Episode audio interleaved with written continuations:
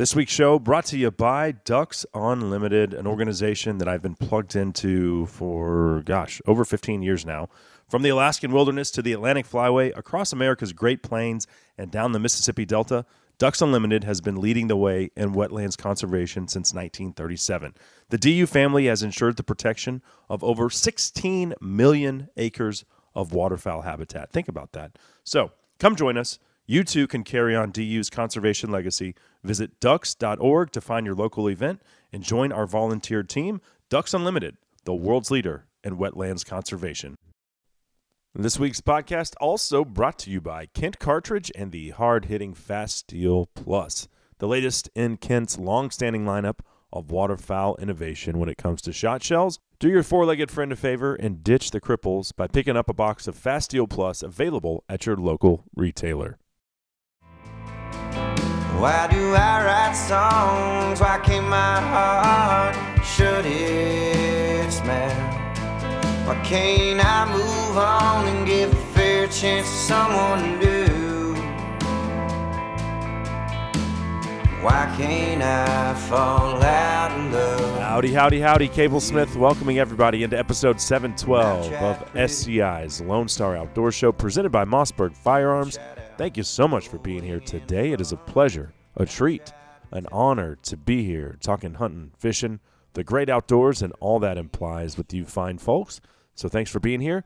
Um, we've got a good show, a great show lined up for you. And I'll tell you all about it in just a second. But first, it's finally that time. You know, I hate, absolutely hate. Well, I tell my kids I don't say that word anymore. So working on that. Don't want to say the word hate.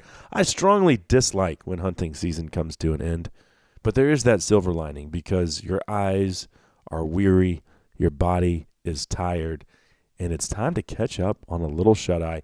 February is about the only month of the year where that's really true because once March gets here, well, then we're off and running in turkey season again. Um, I say that. I actually just signed up for the uh, Wise County Hog Contest. so, oh, Aaron's going to kill me. But uh, yeah, we'll be out chasing hogs during February, it looks like, with the thermals.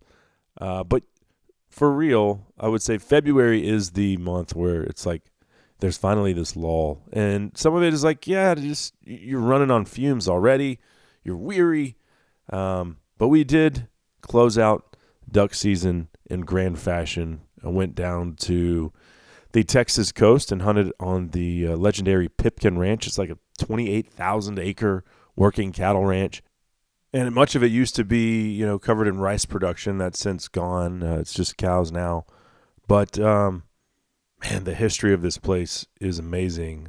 The the stories that that lodge could tell, man, oh man. Uh, but my buddy Ryan Warhola invited us down there, and we were looking at this book, and I have this book here in the office.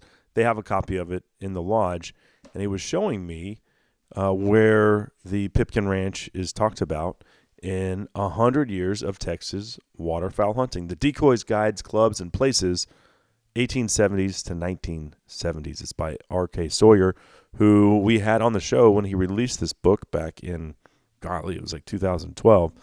Um, but it, this section here is called Day Hunting Ranches and Guides. Uh, and just a brief mention of the Pipkin, but uh, says alternatives to joining private clubs included guided hunts and day hunting ranches. Beaumont's S.W. Steve Pipkin opened the ranch to the public in the late 1920s and it remained in business for more than 50 years. By the 50s, hunting was run by John and Bruce Pipkin, and in the 60s by Mickey Winters and local guides Albert Schmidtke and Bruce Goetz. They provided decoys, blinds, and airboat transport to and from the blinds for a fee of $7.50 per hunter in the 1970s. Isn't that amazing? $7.50 for a duck hunt.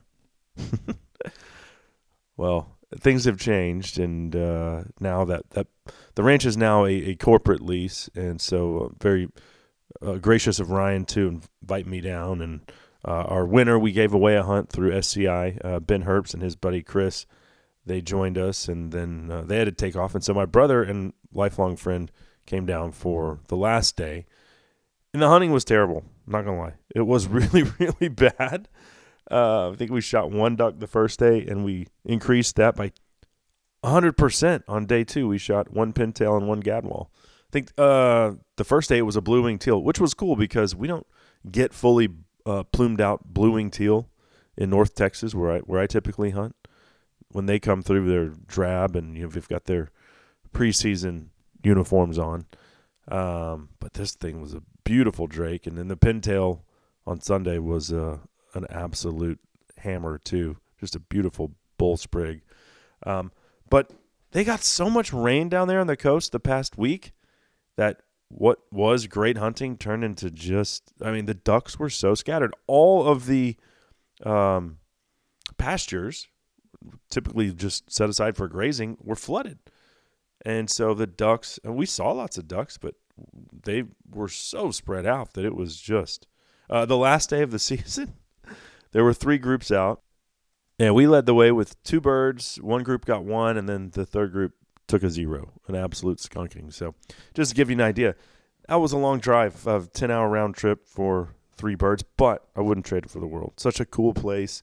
Uh, the camaraderie and the blind, the jokes, the smiles, the laughs you know, you know how it is. If you're a duck hunter, that's uh, that's the way it goes. Sometimes the weather can absolutely screw it up for you, and it did for us. But um, yeah, what a cool place to uh, to get to experience firsthand. And check out that book, 100 Years of Texas Waterfowl Hunting, if you haven't already, by R.K. Sawyer. It's good stuff. Uh, what are we doing today? Let me tell you. You know what to do. Pull up that stool a little closer to the old campfire here. Pour yourself another cup of coffee out of that beat up old Stanley thermos man, Stanley thermoses are like the end thing. I saw people are like stealing them by the hundreds these days. Crazy. But uh, mine's still a beat up old one. I think my wife has one of those swanky new ones. I just kind of laugh at that. Prefer Granddaddy's beat up one uh, with the uh, mud still caked on it from duck seasons that have long come and gone. But joining us for the duration of today's show, Naomi Hirsch. She is the Associate Director of Communications for Sportsmen's Alliance, uh, one of my favorite organizations. And we're going to head up to Colorado and get into this hound hunting thing. And, uh, you know, they're going to put mountain lion hunting on the ballot to try to ban it come November. But just last week, they took away the April hound hunting season for bobcats and mountain lions. And why did they do that? Because it's a terrible, terrible look, and the timing – could not be worse, frankly. I mean, the antis are celebrating this as some huge victory. Maybe it is, uh, but it certainly looks that way. So why would Colorado Parks and Wildlife do away with that season if they're pro hunting, which I believe that they still are, as far as the biologists. Now, the commission that might be another story. Um, but why would they do that? Because I was fighting pissed when I heard about that. I mean, it made me super angry. Uh, so Naomi will be here to try to talk us off the ledge. How could they afford to let that happen in this 2024 election year when the antis are trying to completely take away all mountain lion hunting in Colorado? So we will get down to the nitty gritty of that entire situation. We'll talk some uh, hound hunting, uh, things that we've seen dogs do that are just absolutely amazing. You know, those once in a lifetime dogs.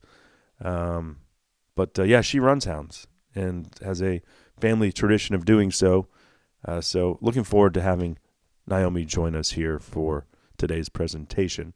Um, let's do a quick giveaway. How about how about a membership to Sportsmen's Alliance? And I'm gonna I'm gonna get Brian Lynn, our buddy uh, VP over there, to uh, throw in a cap and T-shirt, one of their Huntervationist T-shirts. Those things are pretty cool because we all know that hunting and conservation are forever intertwined, uh, despite what the antis want to claim.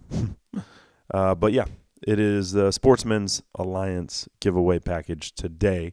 And all you need to do is just email the word, let's just say Cougar. That's Cougar to Lone Star Outdoor Show at gmail.com.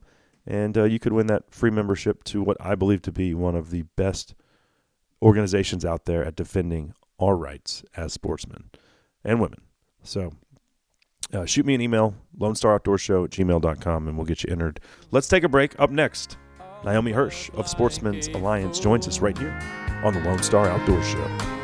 I made a Spanish angel cry when I said goodbye. She said, Please don't go. I should have never left Mexico.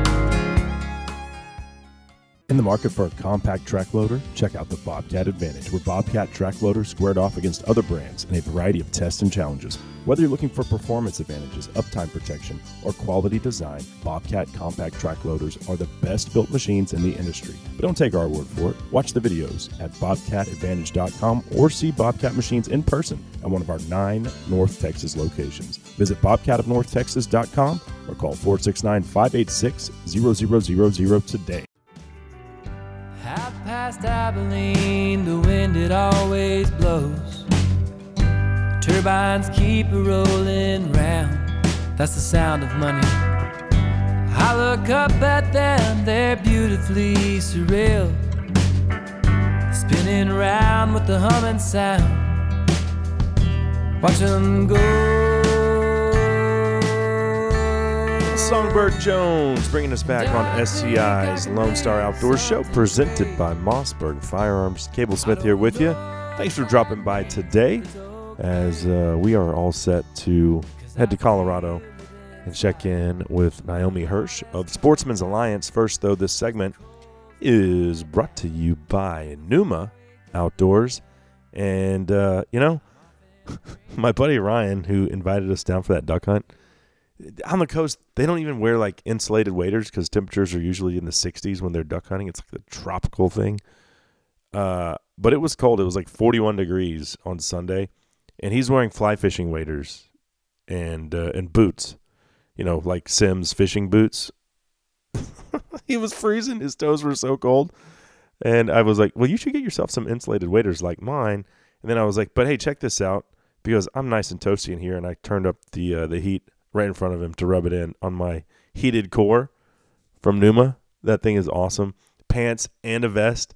And all you do is charge up a lithium battery, slap that bad boy in there, and you are nice and toasty. And you can find the heated core at numaoutdoors.com and get 20% off with my promo code Lone Star 20 I wish I would have got one of those things a long time ago because they are freaking sweet. Uh, with that being said, Let's jump into it with Naomi Hirsch of Sportsman's Alliance. Thanks for being here. Hi, yeah, it's good to be here. Thanks for having me on. Yeah. I like the uh, Hunter uh, Vationist sweatshirt there. Yeah, the Huntervationist. Yeah, Uh-huh. it's a good one. I, I like that um, hashtag. It means a lot. yeah, absolutely. Uh, so, where are you joining us from? So I'm joining from northern Colorado. Um, I'm on the front range here of Colorado where everything's kind of going down uh, politically this year. So it's it's a fun place to be for sure. And what do you do for Sportsman's Alliance?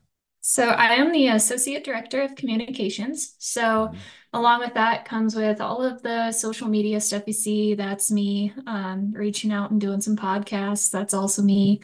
And they allow me to, um, of course, stay involved in what's going on in different political issues around the state revolving around sportsmen. So I get to do a lot of Colorado stuff while I'm here. Okay. Yeah.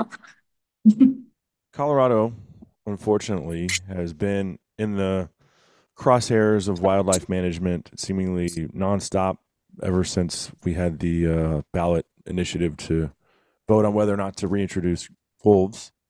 That's in the rearview mirror now. The first Well, yeah, it actually been- goes back way before that. I remember I got involved in 2019 Uh-huh. um, when they tried to ban bobcat trapping at a commission level in 2019 is kind of what spurred me to get more involved. So they've been here for a long time. Uh, we lost our trapping in the year I was born, 1996.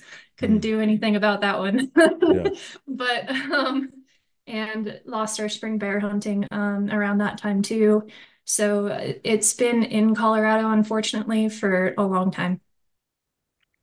Oh yeah, for sure. Um, Yeah. because I've hunted uh, lions in Colorado, and it's funny because the guy that I was hunting with, Wayne Pinnell, his hounds were trained not to go after bears, But his buddy Yes. from Utah that came right across the border to hunt with us, his dogs would go nuts over bears because Yeah. legal, legal there, right? Yeah. Yeah. Yeah, that can Uh. get tricky. Our dogs, usually the seasons coincide when there's the bears aren't really around too much. So our dogs, um, I guess I should say I'm a houndsman as well, been doing it for a while.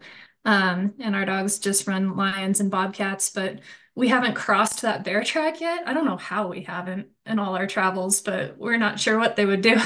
Yeah. Well, that was the April season that I was hunting. So Oh, the bear- okay. The bears Yeah. were out. Uh, Yep. Yeah, they were out of hibernation. Um, but yeah, so you actually run hounds. What kind of hounds do you have? Oh gosh, um, I have what I call my pack of rejects. Um, is because we got handed a couple of hounds. I always say the best dogs fall in your lap, and um, most of ours we don't even really know where they came from, um, and we're just handed down from owners that either couldn't handle them or thought they wanted to get started in hounds and then decided not to. Um, so I've got a blue tick mutt, um, a red tick mutt, a Catahoula that we got actually for a cow dog, and she decided that she wanted to chase cats, not cows. Um, a Plott and a couple walkers. So, um, got quite the mix. well, the guy that I hunted with, Wayne, he has done this for 30 years, and he's like, "Yeah, I really just breed my best dog to my best dog, regardless of what they look like or or what you know. You know, this one might look like a um, black and tan, and it's been bred to a blue tick that was bred to a walker, and you know, it's There's different ways to do it. Some guys do, yeah, best dog to best dog, and others are really um, wanting to keep those lines. And I, I think both are important, and both are Mhm. houndsmen. So, I asked Wayne one time what he would sell. He had this um, blue tick bitch named Mickey, and uh, that's what she looked like. I'm sure she was not a full blooded blue. None of his dogs were, were pure purebred. Uh, mhm. but I asked him how much it would take for someone to buy that dog from him. And he's not a you know extremely wealthy guy. He's a houndsman that dabbles in some oil rig repair, and I was shocked when he told me that he wouldn't take fifty thousand dollars for that dog. He's like, she has the best nose, yes. and all of my other best dogs are out of her. I was like, wow, fifty grand for a dog, and, and thinking like, and know, knowing what his, he wasn't destitute. You know, they lived a very comfortable life, but I was like, that's Yeah. a lot of money. Um, he's like, yeah, but she's she's the best that I've ever had in thirty years. He's like, I just wouldn't do it. I was like, wow. Um, so yeah. I'm I'm kind of surprised he gave you a number, even though it was that, you know, like un unthinkable number. Because I mean, ask me a number on any of my dogs, and I couldn't give one to you. I know there's more um, houndsmen out there that are willing and kind of do Yeah. the buy and sell and trade thing, but I just can't. They're mine. I spent the better part of three weeks with him over three trips uh, in April, the spring season, and then I did twice in uh, December. And we would Yeah. catch females or, or the the dry ground trip. It like the weather didn't cooperate. It sleeted or snowed. It was unseasonably cold in in April, Mhm. and um, we got on ran a couple tracks and and ultimately never got to the tree. Um, Yeah. the, the next time I think we caught three females in the snow, and he knew before Yeah. he put the dogs out, like this is going to be a female, but at least you'll get to see what it is, Yeah. because he didn't want to kill a female, and No. he had in 30 years he killed one cat himself, and it was proudly displayed in their living room, but he's never Yeah. killed another another mountain lion. So that's how my dad is. He got a Plott dog um, and started himself, which is actually kind of rare nowadays, you know, and getting your own one dog and deciding to try to turn it into a cat dog and started running bobcats and stuff with it. And then got a few more, got into lion running. And that dog's 11 years old now. He still goes with us, but my dad's never killed a lion. And simply because if he doesn't have that active tag in his pocket, he can't set his dogs out. So he'd rather run the next day. He said he always tells us, I'll kill a lion on the last day of the last last season, you know, last day of season if I'm Mhm. gonna kill one. Because if I can hunt tomorrow, I'd rather do that. Right. And that's the thing I don't think people understand is the this isn't the, the real houndsmen are are not out there killing indiscriminately. Legally, they can't, even if they wanted to. Mhm. Um, and they do it just for the love of the dogs. I think, Yeah. by and large. Yeah, for sure. And I mean, it's really good to see um, dogs watch a cat drop from a tree, you know, and then they kind of start connecting with the dots and what's happening. Mhm. Um, so I have taken a lion, and that was a really good one to take out of the population. It ended up being pretty beat up and stuff. Its um, hindquarters were all infected from some injuries, and Mm. It's it was kind of a fun story because we thought the track was too old, but it was injured, so it wasn't, and it didn't end up being that bad, but um, of a run. And y- yeah, just the whole everything that goes into it is really amazing once you actually take that step like you have to actually go you start seeing what it's all about Oh yeah. Oh, and I, you know, I just, uh, I love hunting dogs. It doesn't matter what breed or what we're pursuing. I, you know, Yeah. I have a duck dog. Have had one for twenty years. Uh, I like going in Texas. We go hog dogging with some of the same breeds that you guys use for like Catahoula. That's like yeah especially the like Catahoula yeah that's like right in our wheelhouse for for pig dogs. Hounds are hounds are fun. They're unique too, because I like to tell people that own like um bird dogs or they do a lot of like closer dog work. I'm like, your dog gets to listen to you. You know, my dog is two miles away and has to make decisions for himself, Mhm. um, especially in the mountains. Um, and I'm not saying one's better than the other, you know, they're just a different relationship. But like, there's more times than not that I can't even get him on a GPS. I, I'm driving around trying to pick him up, you know. So Yeah. and he, they're on his own um and they're making those decisions to please what you want to see from them for miles away from where you are and it's a really neat relationship Yeah, you're actually listening to your dogs. uh, Yeah. whereas, my dog's listening to me. yeah but but there's my dad and I always say and my husband you know as soon as you trust your dog though you know you make that one slip and you trust your dog and he's on a moose or something like that you know you gotta you gotta be uh, careful about that you can't there's that as soon as you say my dog would never that's the Mhm. next thing he does so Oh yeah. there's that All right, Naomi, let's take a break here. We'll come back and continue the conversation and, and get into what I believe to be some devastating news from Colorado Parks and Wildlife. Uh, that segment brought to you by the Stealth Cam Deceptor cellular camera. You can find it and their entire lineup of cell cams right there at stealthcam.com. We'll be right back on SCI's Lone Star Outdoor Show. And sycophants building their brands and all trophies and all the haters wishing was in my band. Sorry, boys, my bus is.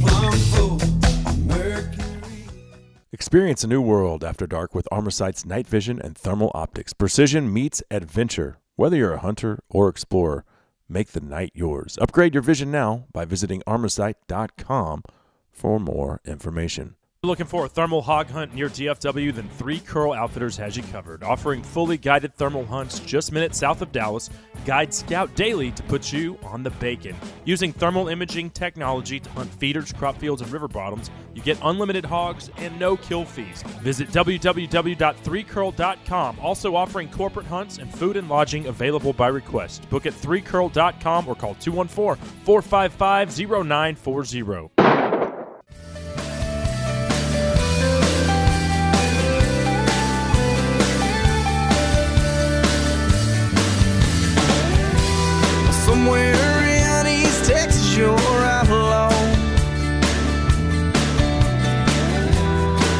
Can't dry your tears on the telephone. There's the first ever uh, Whiskey Myers tune I heard on the radio, Lonely East Texas Nights. That one goes back a ways. Cable Smith here. Thank you for tuning in to SCI's Lone Star Outdoor Show presented by Mossberg. We're still talking Colorado conservation, mountain lions, hounds, and a whole lot more with Sportsmen's Alliance's Naomi Hirsch, and we'll jump back into that in just a sec. This segment brought to you by Vortex Optics and the Bantam HD 6.5 by 32 Youth Binocular, the first ever bino designed by Vortex specifically for the younger hunter. Uh, Frankie and Stella, the twins, absolutely love theirs. Actually, Vortex had to send another one because they were fighting over the dang thing. didn't want to take turns, don't want to share. I don't blame them. Uh, the Bantam HD comes with that lifetime transferable warranty. So your kid drops it out of the blind, boom, you got a problem. No, no, you don't. Vortex takes care of it. No questions asked. You can find the Bantam HD at vortexoptics.com.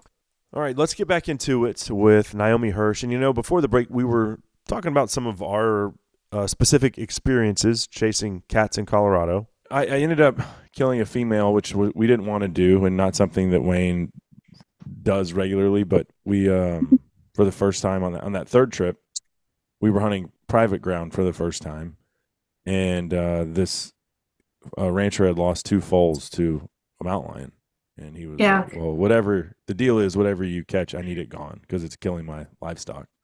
So it, it ended up being a female, and it was very close to the ranch house and where the and we found a a, a cow elk kill and Yeah. we were, we were on um, horseback and just kind of like what is it called free casting the dogs just doing their thing Yeah. and, i mean they they had that cat treat in you know 30 minutes it was a really short run. Yeah. and wayne looked Yeah, at I me and goes you kill it or i kill it and he's like and you know i've only killed one i don't want to kill it because then you've still got to Yeah. go kill another one and what's then then we have to kill two lions you know everybody wants a big male Yeah. after- after three weeks, I was like, you know, in three trips, I was like, I think we've done our, uh, we've paid our dues here, and Yeah. We did it on dry ground in December. Which the whole point of why I wanted to go in April was I didn't want to do it in the snow. I wanted to see the dogs shine, yeah. really do their thing, and and also the houndsmen. Not anybody can just run a dry ground track. So Yeah. Yeah, and that um aspect of livestock safety too. That that's huge. And your um private property owner relationship there as well. Like that's that's something that houndsmen um get to actually provide uh for people, you know, like not only researching and um like research opportunities for biologists, but if there is a problem cat, who do you call? mhm. You know, you call your houndsman. So yeah, that sounds like a pretty pretty cool hunt. Yeah. Well, it, it, it, like I said, not not what I would have preferred, and I, and I, and I said at the time, like I don't think I'll kill another mountain lion, but I'm I want to go get a. There's something about still. that big tom that's all roughed up, you know, like I still want. um, So my I had the taxidermist had that pelt for three years, and Yeah. uh, I find and I finally just told him, don't mount that one. Just give me the the pelt because I want it. I want a big male. So yeah. the- Well, there you go. Cool. the allure of chasing the hounds through the mountains is is calling me back. I want to do it. Good. Good. It gets you. It it definitely creeps in. And then watch out though, because all of a sudden you'll be owning, you'll be moving somewhere with snow and owning hounds. so you recently attended a uh, Colorado Parks and Wildlife Commission meeting, Yeah. and one of the um, points of discussion was closing the April season, Yeah. uh, and then the use of electronic calls. So when did you first hear that this was, you know, a possibility, and what was So your the- initial reaction? Yeah, it actually goes back for me, it goes back to the previous year. Um, because we had an open lion season in April here, and it, uh, so it gets a little complicated. A little background information is our tag in Colorado, there's a break between April and the end of November, but it's the same tag for April through the next year. So March 31st is actually when all of our tags roll over. Uh-huh. So it's that way for all of your licenses. So if you get a fishing license, it's good from April 1st, 2024 to March 31st, 2025. So that's just the natural break. Um, so when you buy an April tag, if you use it in April, you can't hunt all winter. So most of your houndsmen won't kill a cat in April because they want to be able to use their tag um, or to run their dogs because you have to have a tag all winter. So we did have an open April season in my unit for um, the majority, well, yeah, since I was like 16. So since I started really running hounds. So I was used to my April season. So last year, um, I was all excited to go in April, and my game warden was like, "You're not running in April. Your your April season's down." And I was like, what? So I dove into it. I was like, I didn't know that could happen. What is going on? And this is last year, not this year. Yeah. So I called actually our carnivore um, state biologist, our carnivore program manager, and he's awesome. He'll talk to anybody. And he's like, so the history of the April season is it was brought in as a floater. The management plan for cats is set. And if you don't reach your management goals, then that April season becomes available for an extra opportunity to harvest to reach those management goals. And what had happened in our unit is we had actually been meeting those management goals without the April season. Mhm. So our April season got shut down because we didn't need it, and it was always meant as a floater. So that was last year. uh, this year, and actually a bunch of other April seasons went with it last year as well. This year, there's only a couple still left open. Mhm. Um, and CPW looked at it from a management perspective again and said, well, there's only very few management units open with this and very few cats killed with this at this point. And that's what took away our April season. So as a houndsman, it really put us between a rock and a, a rock and a hard place because we're staring we're staring down the barrel of a ballot initiative potentially getting rid of all of our mountain lion and bobcat hunting. So as houndsmen, we like to tell the public, um, and we have to tell the public, and we do believe that these cats need to be managed on a science-based management. Mhm. So, meaning um, your research is what dictates how many cats and where and when and all of that. So, when CPW comes out with a management decision based on their science data that they have, it's very hard for us to be like, you know, you you, you Yeah, gotta you gotta keep you gotta Yeah, keep you your have to be consistent, and I always, you have to be you know, I- consistent. and, and I was pissed, really, really angry when I saw this. Um, Yeah. and saw that some, like, uh, Coloradans for responsible wildlife management were like, eh, "This Mhm. isn't so bad." You know, I saw him. I think his name's Dan. I think he's going to come on the show in the near future. But I saw Yeah. him on the Howl uh, podcast with Charles. I was like, "What? Why are we? Why are we celebrating this?" I'm now I'm fighting mad, and I'm calling Charles. I'm like, "Why in the hell are you posting this crap?" And, and uh, yeah. and so, if it, if the science dictates it, then so be it. But what about the units Well- where there were still people catching cats? And Right. It was, uh, I because the guy, Yeah. one of the guys that commented on that Instagram post that Charles made, he messaged me. He's like, "I'm the houndsman that caught the two cats in that unit." And Mm-hmm. I saw that comment. Yeah, and um, I guess just to keep it backed up a little bit, and then we'll go forward into that. Um, you know, like I remember that game warden telling me because I didn't catch it, I I didn't see it, and it was like April 1st, and I'm like, I'm going lion hunting tomorrow. Mhm. He's like, No, you're not, and my heart just sank. So like I get like I'm sure the look I gave him was just like traumatic. I get the opportunity lost. It's it's Yeah. not good. And um, same with the electronic calls thing, but like the commission that we have in Colorado and the commission say in like Washington, do you really think they give two flying you know whats about our opportunity? No, you know? Um, exactly. So so we got to stay on that science-based management. And to to that guy, um, and to all the other houndsmen out there that are saying logical things like, well, if they made it a separate season, it would have been used correctly and you would have killed more cats in April, or bringing all these potential solutions. Where were you at the commission meeting? I mean, where were you 10 years ago when this was put into place to say, hey, this isn't going to work the way that you intend it to because here's why. So that's what I'm really thinking about this as is we were in the room this time and they're amping up their um, mountain lion management plans. They're doing an east slope plan coming up here soon. And I'm trying to turn it into we need to be present in those plans because if something like this April tag comes up again, because it might, it's still in the hands of CPW. So if they think they need an April season, we can tell them, like, hey, it didn't work last time because us as your houndsmen to licensing system is flawed. Exactly. So we can actually have a say in those things. Hmm. And we weren't there.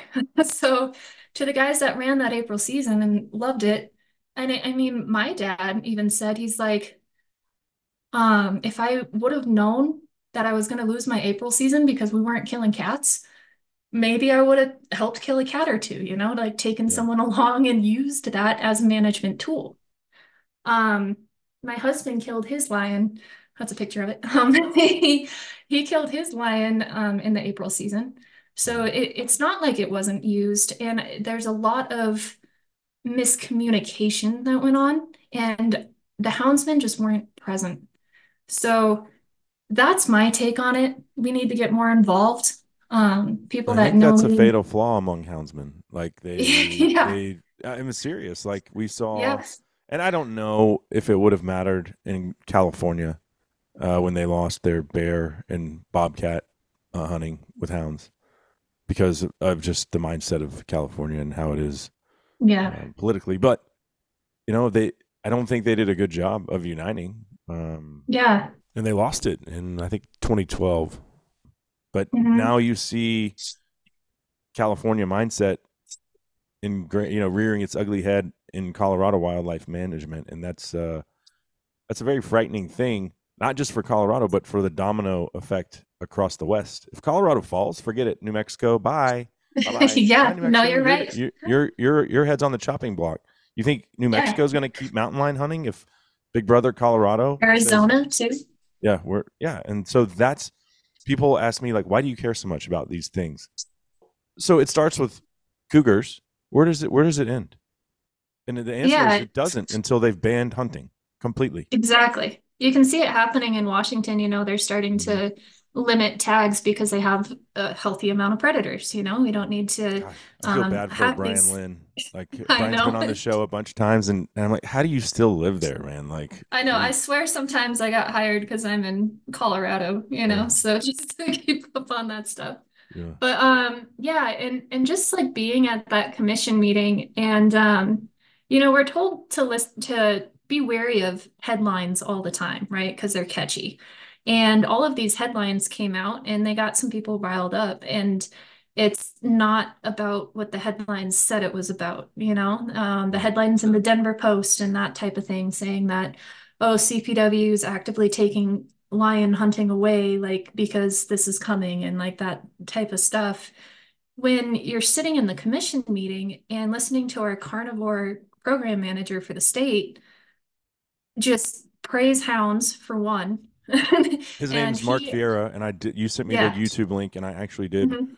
I didn't watch the entire nine hour meeting, but Oh. where you said tune in at this point, did. I, watched his presentation. He did a very good job. And and yes, he did Yeah. paint Houndsman in a positive light and he gave the statistics. I don't remember.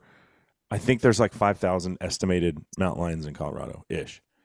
And there's Yeah, like there- four or 500 uh, that are taken annually. Mhm. Yeah, and like to hear him say outside of the meeting, like catch me in the hallway, and he said, I will die on the hound hunting hill. He's mm. like, we can disagree, we can agree to disagree about April season and the administrative work that goes behind April, but he's like, I will die on the hound hill. And what he meant by that is uh, like they are the management tool. And to hear that from your carnivore biologist, that's pretty cool. Oh no, that's that's awesome, but it seems like an uphill battle fighting your worthless anti-hunting uh, governor, and we'll continue in that vein after the break. That segment brought to you by All Seasons Feeders and the 600-pound stand and fill. No ladders, no backing your truck up, just stand there and fill the dang feeder. Should have been done a long time ago. It's the stand and fill. You can find it at allseasonsfeeders.com. We'll be right back on the Lone Star Outdoor Show.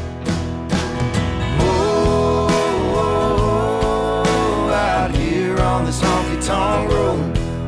Yeah, the lights are hot and the beer is cold out here on this honky tonk road. Some say a silenced gunshot is the baddest sound out there. At Silencer Central, we have another favorite. It's the sound of silence delivered to your front door. When you buy from Silencer Central, we handle your application, set you up with a free NFA gun trust, and deliver your silencer straight to you. With an average 90 day turnaround time when you use eForms, buying a silencer is simpler than ever. Visit silencercentral.com and we'll help you get started. Getting down simple things, letting go of material dreams, search for quiet in my mind. Take a minute, look up at the stars, go for glory on the air guitar, step outside, find my voice and sing. That's the latest from the band of heathens, Simple Things, bringing us back on SCI's Lone Star Outdoor Show, presented by Mossberg Firearms. Cable Smith here with you. Thanks for dropping by today, as we are still visiting with our new friend, Naomi Hirsch of Sportsman's Alliance, and we'll get back into that conversation in just a sec. This segment, though, is proudly brought to you by Armasight.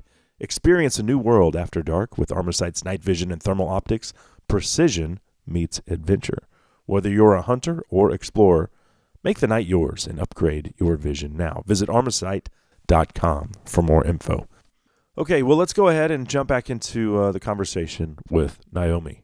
I, I don't know if you got a chance to read over the little fact sheet, the FAQ sheet that I sent you. Yeah, I did. There's a whole, yeah, there's a whole part in it. Why is hound hunting lions used as a management tool? And that's from Colorado Parks and Wildlife. And I was in the commission with that vibe, if you will. I don't like that word, but you know. Um, and so to hear people really harping on them afterwards about the lion thing was like, ah, just show up, show up and talk to these guys. Like a commissioner stopped me in the hallway too, and he said, "Wow, you're you're really as a houndsman, your praises are really being sang." And you can tell it was like somewhat sassy, you know, because our Mhm. commissioners are, yeah, appointed by Polis, but I, I was able to look at him dead in the eye and said, yeah, and we don't take it lightly, you know? And that was that was good to Mm-hmm. voice and good to Governor hear. Polis Oh, a that's. It's a big topic. Um, total yeah. douchebag. And and when they, I, I saw this picture. It was so great. It it put it all into perspective. It was when he was releasing the five wolves from. Oh, it was Oregon. Oregon was because the smart states, Montana, Wyoming, Idaho, was like, hell no, we're not going to give you wolves so you can shoot yourself in the foot. But Oregon's Yeah. like, choose us. We want to help you. Yeah. Washington now too. There's a Yeah. tribe in Washington that's giving us more. But anyway, So yeah. so there he is, and there's the picture of Governor Polis opening the the hatch on the first, you know, letting the genie out of the bottle, so to speak. and he's got this big s-eating grin on his face, and everyone else from that works with Colorado Parks and Wildlife is not smiling. Like they No. knew the, the brevity of what they were doing in that moment, and Yeah, it was, they- it was bad. they knew how So they knew how it was going to reflect on the agency as well, you know. And um, I tried to get them to comment um when that Uh, was up for about and they they No. were like we can't comment and I was like so there's a gag order and I've talked about this on the show and they're like no there's no their their PR lady was like no there's no gag order I said then what is your comment and she goes we're not commenting and I said oh so there's a gag order and she it had to come down from Polis. but then So, someone did I tell me there's a law that they're not allowed to sway public opinion but that's stupid because you should be the one swaying public opinion. You're the trained Yes. wildlife biologist that we pay to form our wildlife management policy. So how idiotic is that? It's really bad. Um, so just for your listeners, I guess in Colorado, it's actually written in statute that Colorado Parks and Wildlife cannot have a stance outside of what the governor tells them that stance is. Hmm. So um, you'll get emails. I used to work for CPW as well. You know, I thought it, when I got my full-time job, I was like, I made it. And then um, so we would get emails saying, this is the agency stance on this, or there is no stance on this, so you cannot comment. So technically not a gag order, but until Governor Polis decides what their um, stance is on an issue, they don't have one. Why is he And- deciding?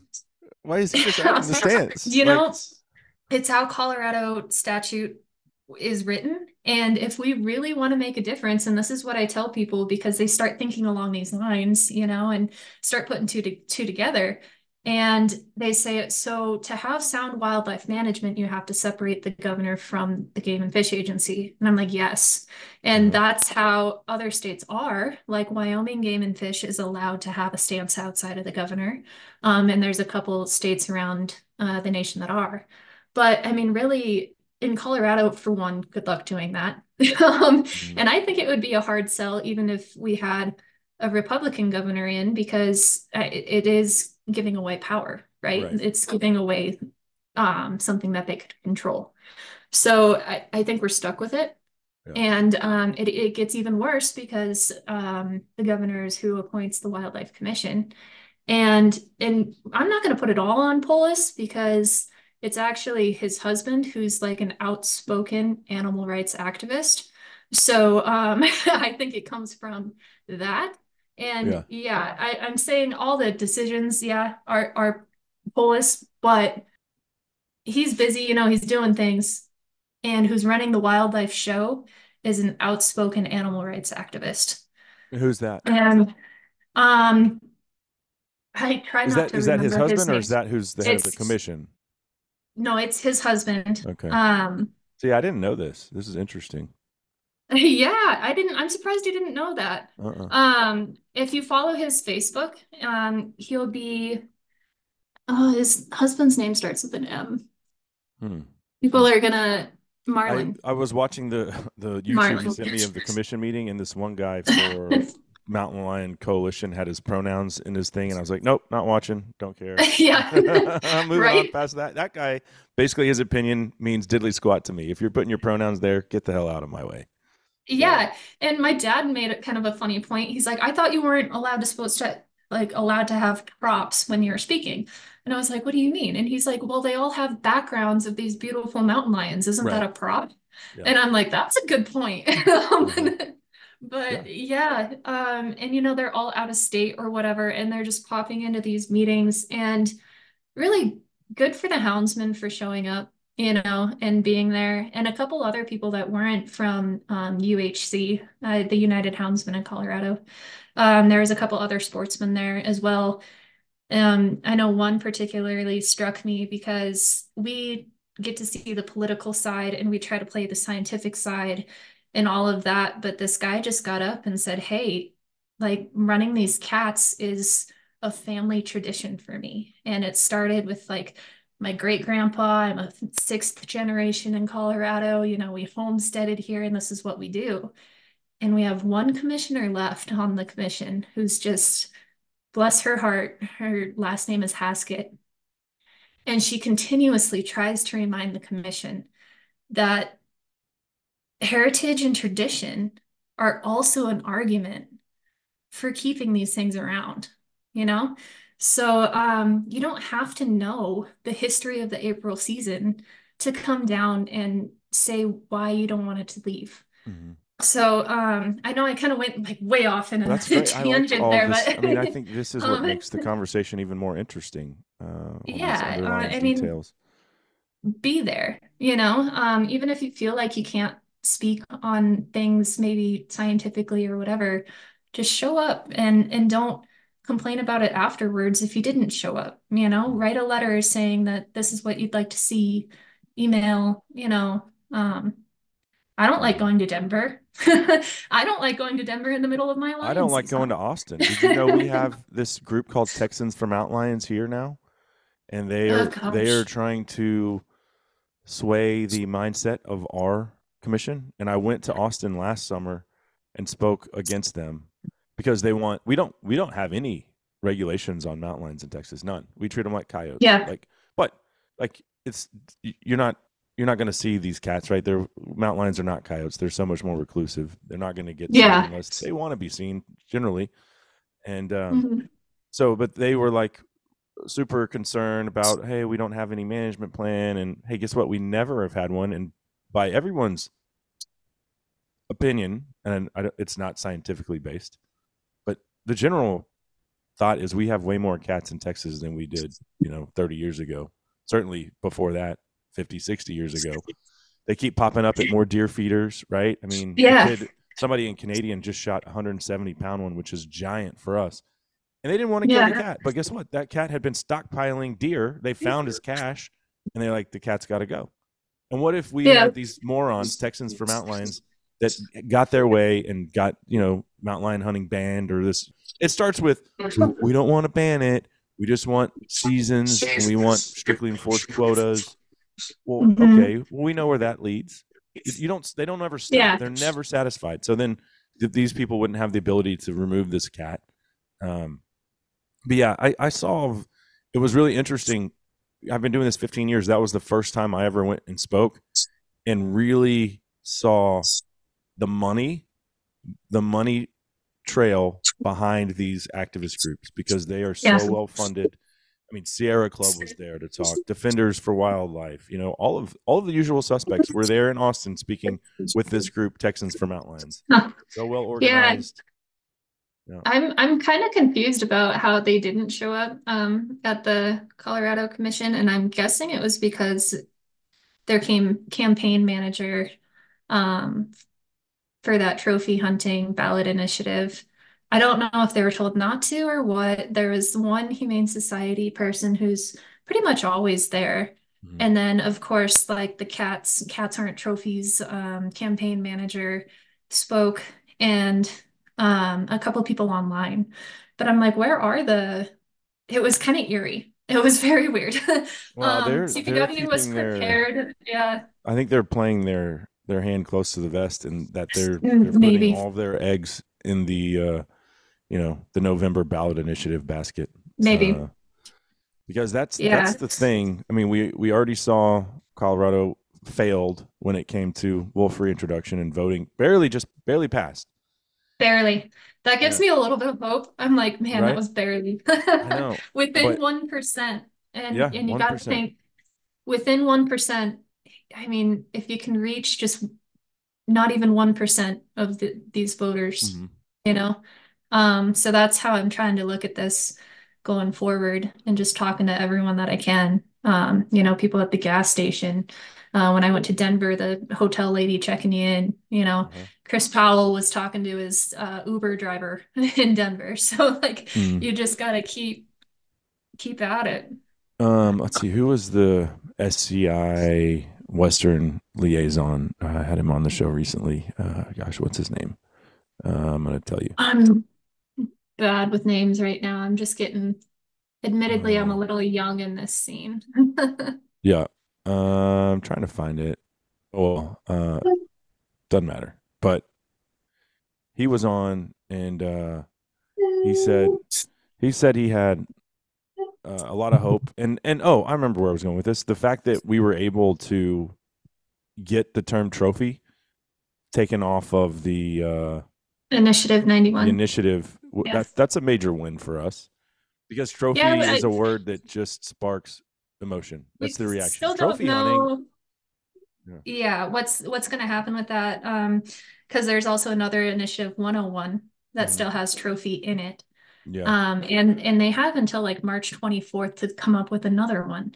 So the the one that um it's looking like they'll take is 91. Um, that just came out a few days ago. But um but and trophy's not be- on that.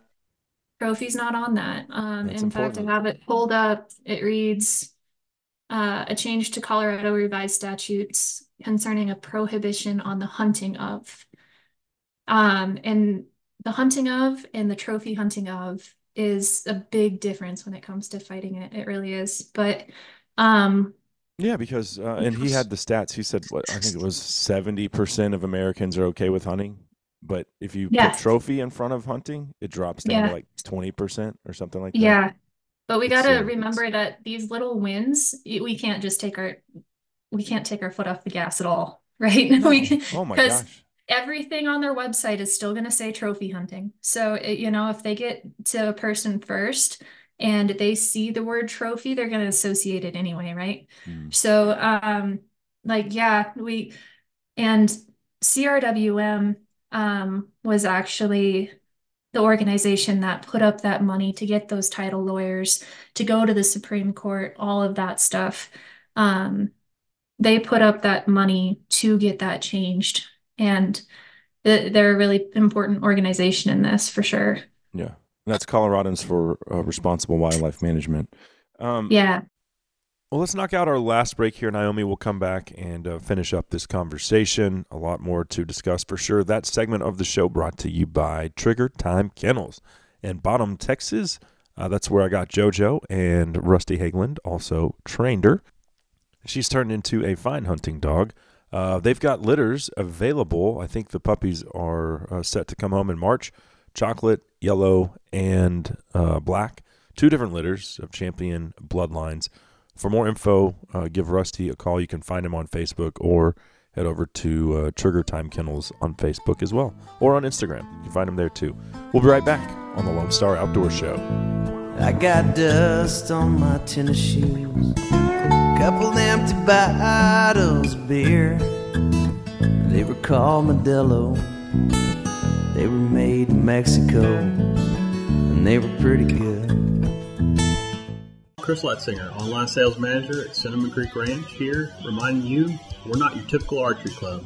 We're a one of a kind archery facility with indoor and outdoor ranges, a full pro shop, and six different 3D courses.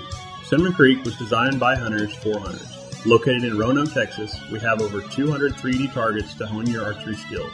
Call 817-439-8998 or visit us at cinnamoncreekranch.com to visit our new online store. That's cinnamoncreekranch.com. I will be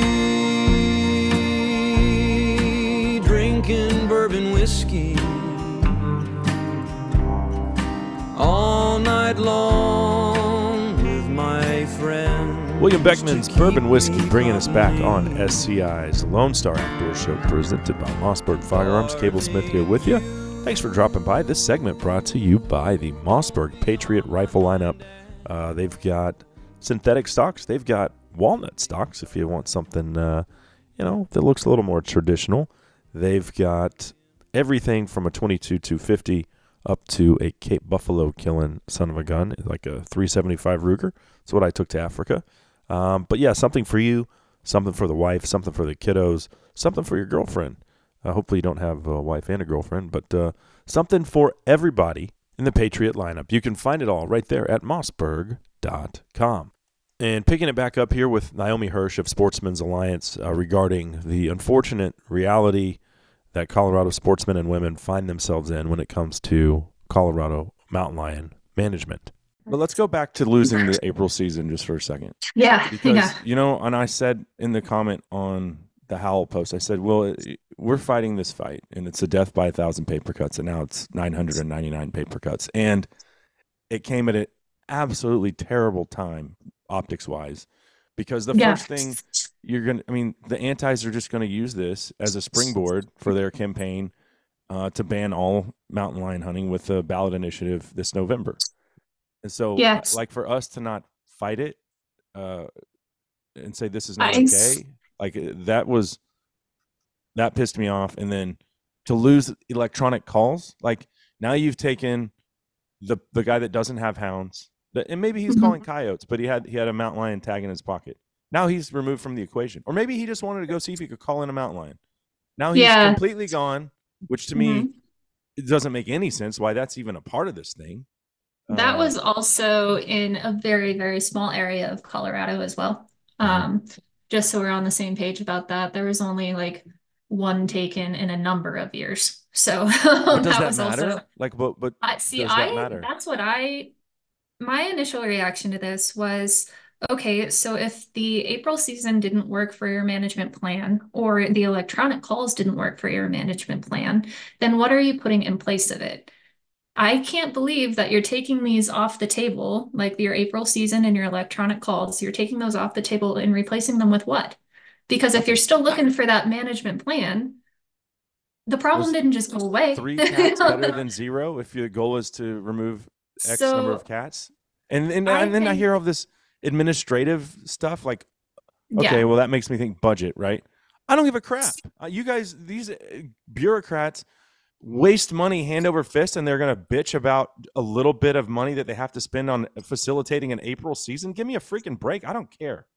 We can all that. theorize. Yeah, we can all theorize about why um, they did it at the timing that they did. Mhm. My theory, because I was there in the commission and getting the vibe of this um, very pro hunting. Um, so yeah, it did confuse me a little bit because I'm looking at it from your lens, really. Like my opportunities are being, like you said, um, really 998 paper cuts now, right? And um, but hearing this very pro houndsman, pro hunting voice from the people that are doing this. And my theory, and what from what I've heard, is that they were, and it didn't happen this way through the media, but they're like, look, we are actively managing these lions. We can manipulate these laws and how they're hunted, and we are doing that job as CPW.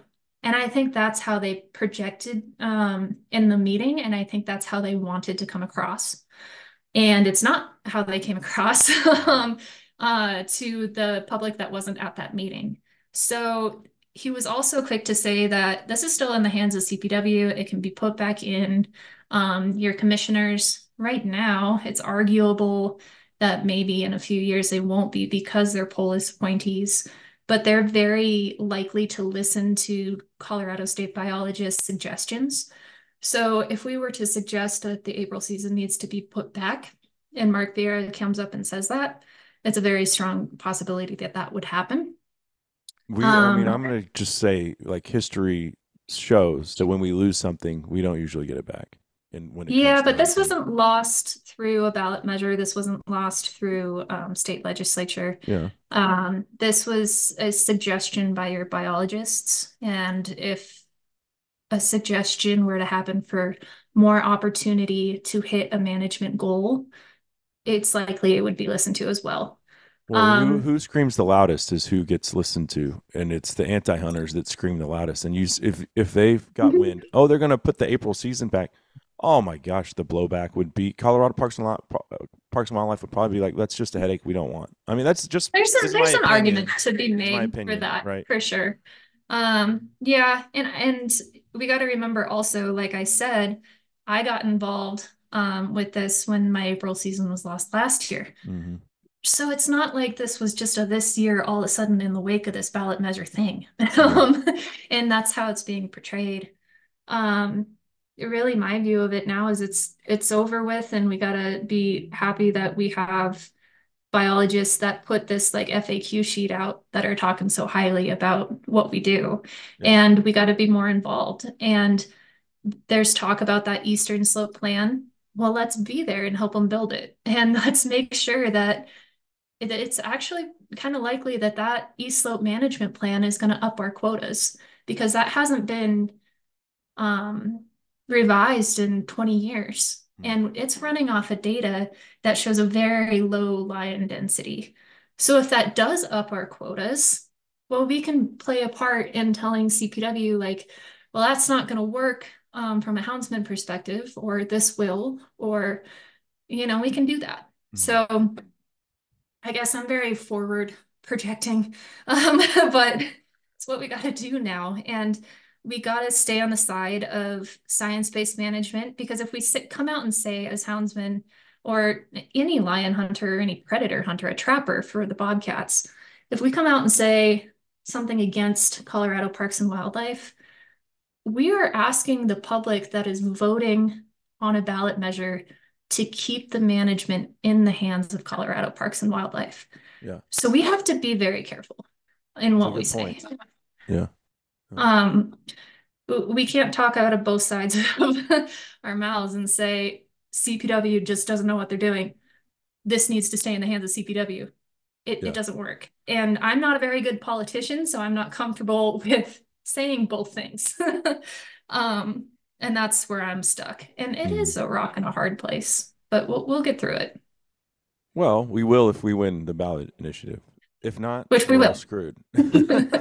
We will. We, yeah, and then I'm looking at different states. Yeah. How many Texans do you know that have actually participated in that April season? And that's probably also why when I saw that, I was like, man, Yeah. I did that. I It's very personal. 12 days of my life in that moment. And, Yeah. And it was special. And then I see that it's gone, and I'm just like, what the hell's going on? Um, Yeah, that was, I mean, I felt that last year. And Um, you, but the other thing that needs to be pointed out is that you, now you can't run your dogs in April at all. no, um, no, you can't. So us as houndsmen, That's you saw Cody training kind of, yeah, you saw Cody Lostro at that commission, um, kind of speak to that as well. And that's things that we need to start doing because the commissioners, you really think that they know that a hound isn't isn't just born like that. Like you Right. think they know that we have to train it. Um, so I mean, My lab came out to- of the womb taking hand signals. Yeah, exactly. Like it's Uh-huh. up to us to be there to tell them that these things um, take time and that these things need to happen. Unfortunately, that's just the way things are going. We need to actually tell our biologists that too.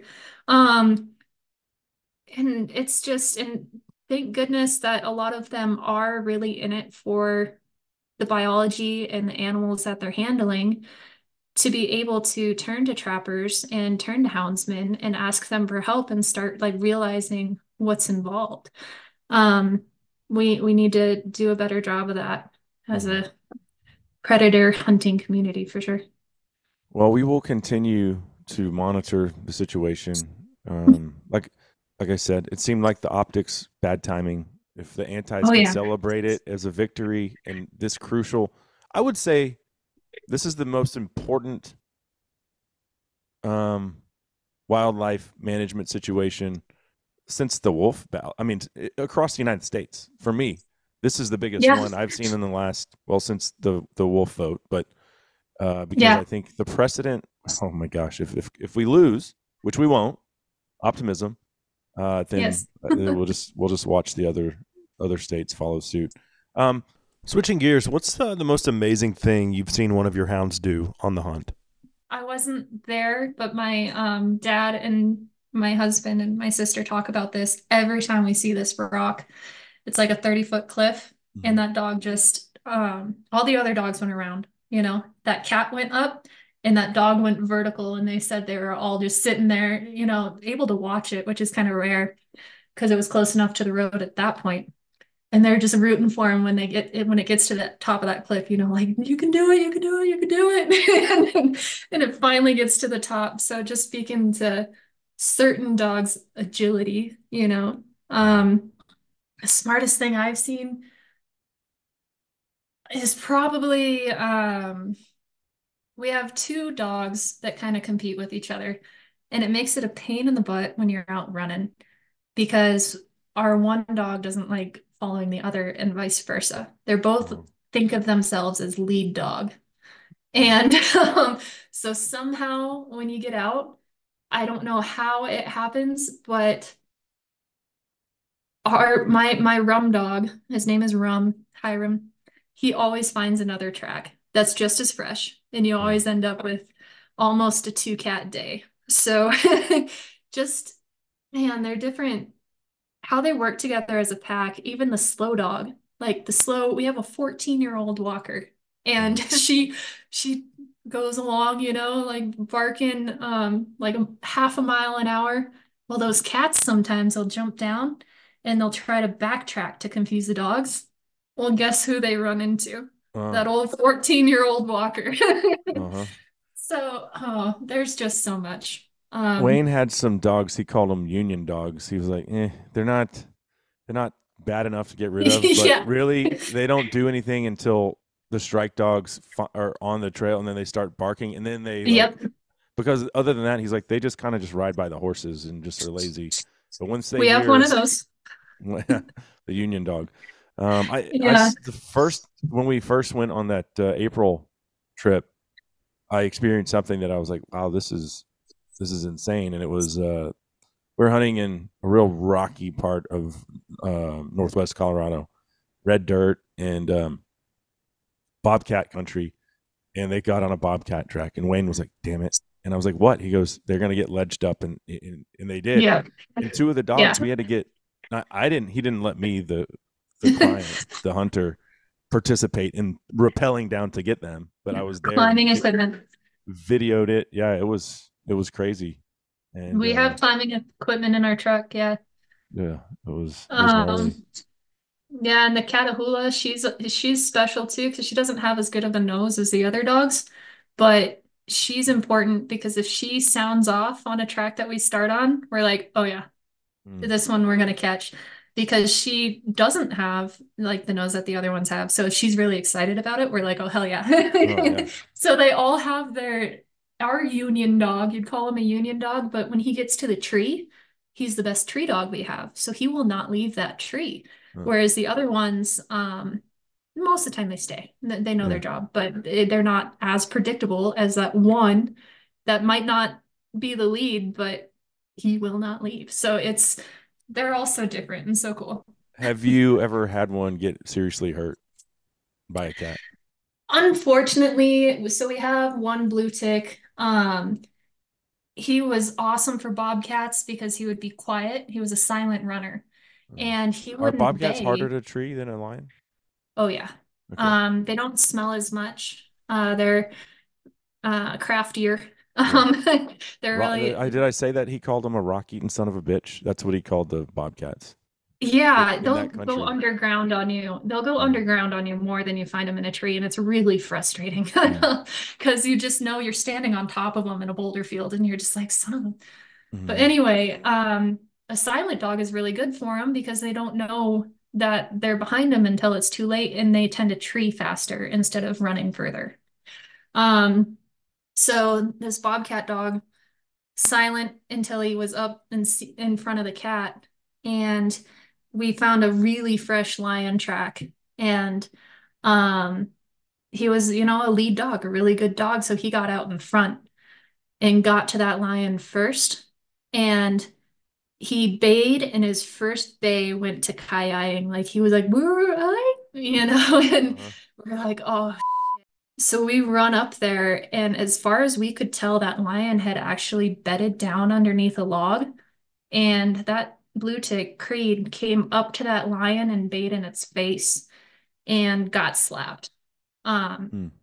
so I don't think it was necessarily a mean cat, but what had ended up happening to that dog is he got a that last pinky toe, if you will, of the lion went into his ear, ruptured his eardrum, um, knocked him silly, and Mm. they say it either knocks the sense right into him or right out of him. Um, and unfortunately, it knocked it right out at Creed. And I think a lot of it's like scar tissue because the poor dog, you can call him from 100 yards away and he'll go the other direction Oh, because, and it just, I mean, we still have him. He's a lawn ornament, but you know, like the joy Yeah. that we got from him, we can give him a good, good last few years, you Yeah. know. uh-huh. But, and So then you've never we had had one a, get killed though. No, we had a dog get um actually three dogs get into a fight with a bobcat once on the ground. That was interesting. There's trees everywhere. Nice big ponderosas. That cat decided to fight. Um that was we got some scar tissued up dogs from that too, because you know, just getting They killed an a ankle. bobcat. They did. Yeah. I've heard that. Um, but yeah, getting like an ankle joint or something like that. yeah. Um, so thankfully, knock on wood, we haven't had to haul any dogs out, but there's been a few tussles. Wayne told me this one story.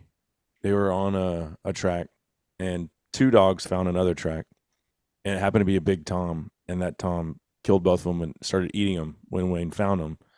And he went back, he called his buddy and was like, you have a tag? We're he was like, I'm fighting mad about this cat. And he was like, he said, that's the only one I ever killed out of spite. Uh, Not, he didn't kill it, but his buddy did. It doesn't And back, you know, that was the easiest track. I mean, he's like, he knew where the dogs, when he took dogs, the, the That's pretty common, um, at least around this area. And it sounds like you're hunting pretty close to where I'm at. I'm northwest of Fort Collins. Yeah, we, But, um, where we were. Yeah. Yeah. But anyway, like as a houndsman, if you run into a mean cat and it's a dog killer, you're gonna put effort into killing that cat. Um, just because of, you know, if it figures out cats are smart, just like the bobcats that run into holes and they get away. Well, that cat knows that, hey, these dogs didn't get me this time because I did this, and it will do it again. So there's some effort put into those um those dog killers to get them off the landscape for sure. What about the threat of wolves now on the landscape? A lot of a lot of houndsmen lose, you know, whether it's bears or, or lion hounds, you see the pictures of what wolves do to these dogs, and it's it's bad every time. We're freaked out. Um, you know, it's something that we're gonna have to learn to deal with instead of just um, growing up in it with our hounds, if you will. So, like, I wrote an article for Sportsmen's Alliance in our last issue. I have family and friends out in Michigan and the UP, and it's something that they're dealing out dealing with out there a lot, and it's really impeding how much they get to go hunting because they see a wolf track, they think, well, I mean, if there's wolves anywhere close, I'm not willing to lose a dog. So they don't run near as much as they used to. Um, so yeah, the wolves are right there. Uh, and I guess we'll decide what we do when we see that first track when we're out running. Um, Mhm. A lot of phone calls to people who had done it before and some advice and um, well, first we got to save our lion hunting, so Yeah. but uh, yeah, uh, yeah, that's- the reality now. Is you know, it as- we as uh, you know just hope that colorado because i think this could be a turning point right if if we win in november Yeah. uh, Mhm. i think that maybe we're we keep them at bay for a while I think we, we do lose, too. forget it they're gonna keep coming Yep. full head Yeah, I think we push them back a little bit, and and I think we. uh I was talking to you know Chris Powell on Houndsman XP the other day, and had to agree with him when he was like, "I've never seen such a collaboration of sportsmen and sportsmen's organizations," and I think that's one positive that's already come out of this situation. Um, a lot of people banding together for what we what we know is right. oh for sure for sure uh Yeah. chris Tymeson is the sci western liaison for government affairs yeah i don't know if you know chris but i'm sure like you said these sure I've seen him. organizations are working together SCI, Sportsmen's Alliance, Howl for Wildlife, uh, Coloradans for Responsible Wildlife Management. Uh, they're doing an awesome job. Mhm. And that's, um, I don't know. I, I don't know if I've seen the uniting, you know, on, of this magnitude from different organizations. And that's great Yeah. to see. As a, Yep. so, well, thank you so much for the time, Naomi. Yeah, of course. Thanks again for having me. Is your is your season over? No, it's not. Um, I haven't When's- been doing a lot of hunting. I'm actually due here in a couple weeks to have our first little baby. So, Oh, um, Congrats. I I have been sitting in the truck and watching my dad Uh. and my husband go play with hounds. Yeah. So, um, yeah, this this year's a little short on the opportunity for us as we, you know, Understandable. Yeah. but well, next year. well, very cool. Congratulations. Yeah. Thanks again for the time. Thank you. Yeah, Take care. of course. So there she goes, Naomi Hirsch of Sportsmen's Alliance, uh, shedding some light on the Colorado mountain lion situation.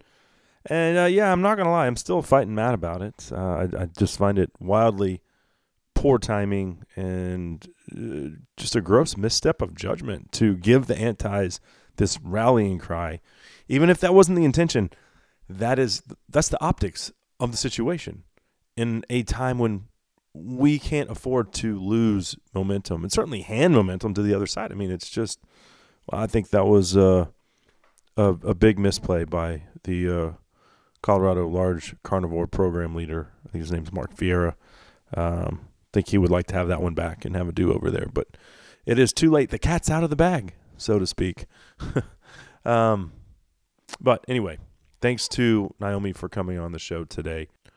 And uh, if you're not a member of Sportsmen's Alliance, I highly recommend that you join this great organization.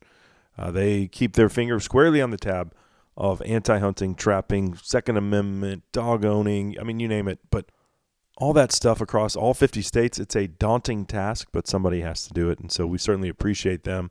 That segment of the show brought to you by John X Safaris and Rustic Reminders Taxidermy. Uh, unfortunately, we are out of time. Gotta go. Gotta get out of here. Thanks to Naomi. Thanks to all of our sponsors for making this show possible. Thanks to you, the listener, for being a part of SCI's Lone Star Outdoor Show. Until next time, I'm Cable Smith saying, y'all have a great week in the outdoors. Sunday I'm a church and then a Saturday disgrace. And I got the nerve to repent. Maybe it's a part of a plan. Real soon things gonna have to change.